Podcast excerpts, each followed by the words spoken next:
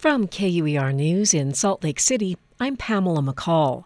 The 2024 Utah legislative session is coming to its final hours. Legislators are expected to run right up to midnight to close out the session. Until then, they're working against the clock to pass dozens of bills.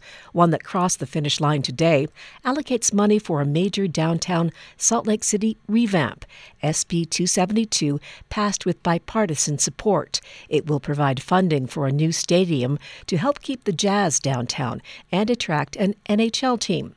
It is the second bill to pass that invests in bringing a Major League expansion team to the state. Utah lawmakers passed a bill that would allow public officials to keep their work calendars private this session. It's one of a handful of measures that limit public and media access to lawmakers and others in government. Utah Governor Spencer Cox says he supports legislators in doing that because they are part time officials. He told KUER he would continue to keep his calendar public. I believe that it's really important for me to release my calendar. I've always done that, even though I didn't feel like I was obligated to under the law. Um, we've always just just done that by choice. Um, we'll continue to do that by choice. Cox says if they don't release that information, then voters can decide if that's an issue. The Utah Foundation just released its February 2024 housing report. It found that home affordability is at a historic low, with prices increasing much faster than median income. Compared to 1985 levels, incomes are about 20% higher. Home prices, though, are about 90% higher when adjusted for inflation. The report also found that people under 40 are facing new obstacles to home ownership, like income, interest rates, and availability. And millennials saw the largest decrease in affordability in peak first time home buying years. The fate of Idaho's longest serving death row inmate is still unknown in the wake of a failed execution attempt this week. Boise State Public Radio's Sasha Woodruff reports for the Mountain West News Bureau. The death warrant for convicted murderer Thomas Creech expired at midnight on Wednesday, and now the state is figuring out what to do next. I want to be candid and say we, we don't know. That's Director of the Idaho Department of Correction, Josh Tewalt, updating state lawmakers Thursday afternoon.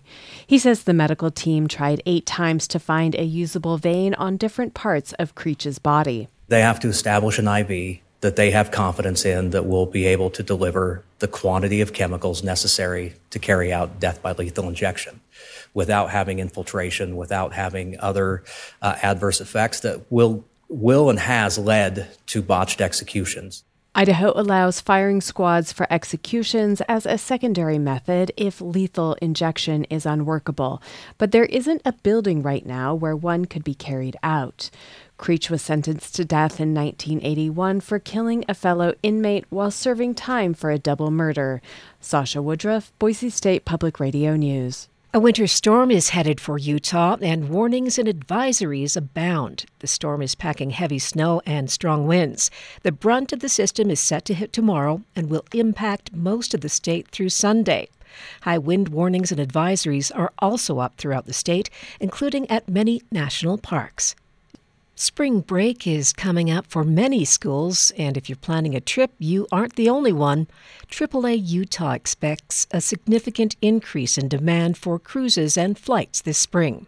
The Travel Association says it's seen a 28% increase in bookings for March and April cruises compared to last year, and international travel is also up by 20%.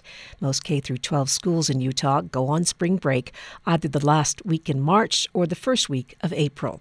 The weather is starting to warm up in southern Utah, and the region's national parks are getting ready for their busy seasons. KUER's David Condos has more on what you need to know. The free shuttle buses at Zion National Park resume service March 3rd after their usual winter break. So, starting this Sunday, you won't be able to drive your car into Zion Canyon. And for the first time, some of those canyon shuttles will be electric part of Zion's long term plan to replace its entire fleet with zero emission vehicles.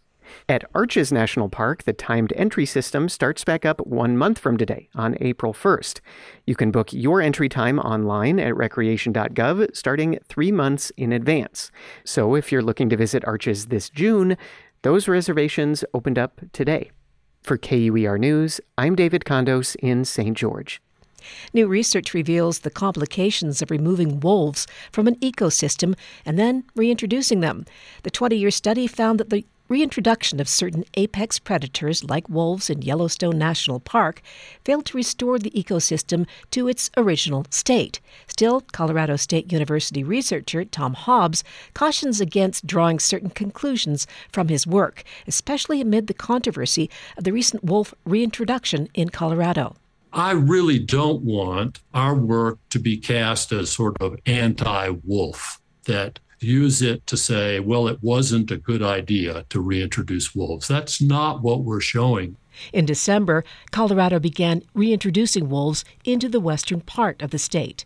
Officials are tracking their movements and periodically publish an online map showing where they've traveled.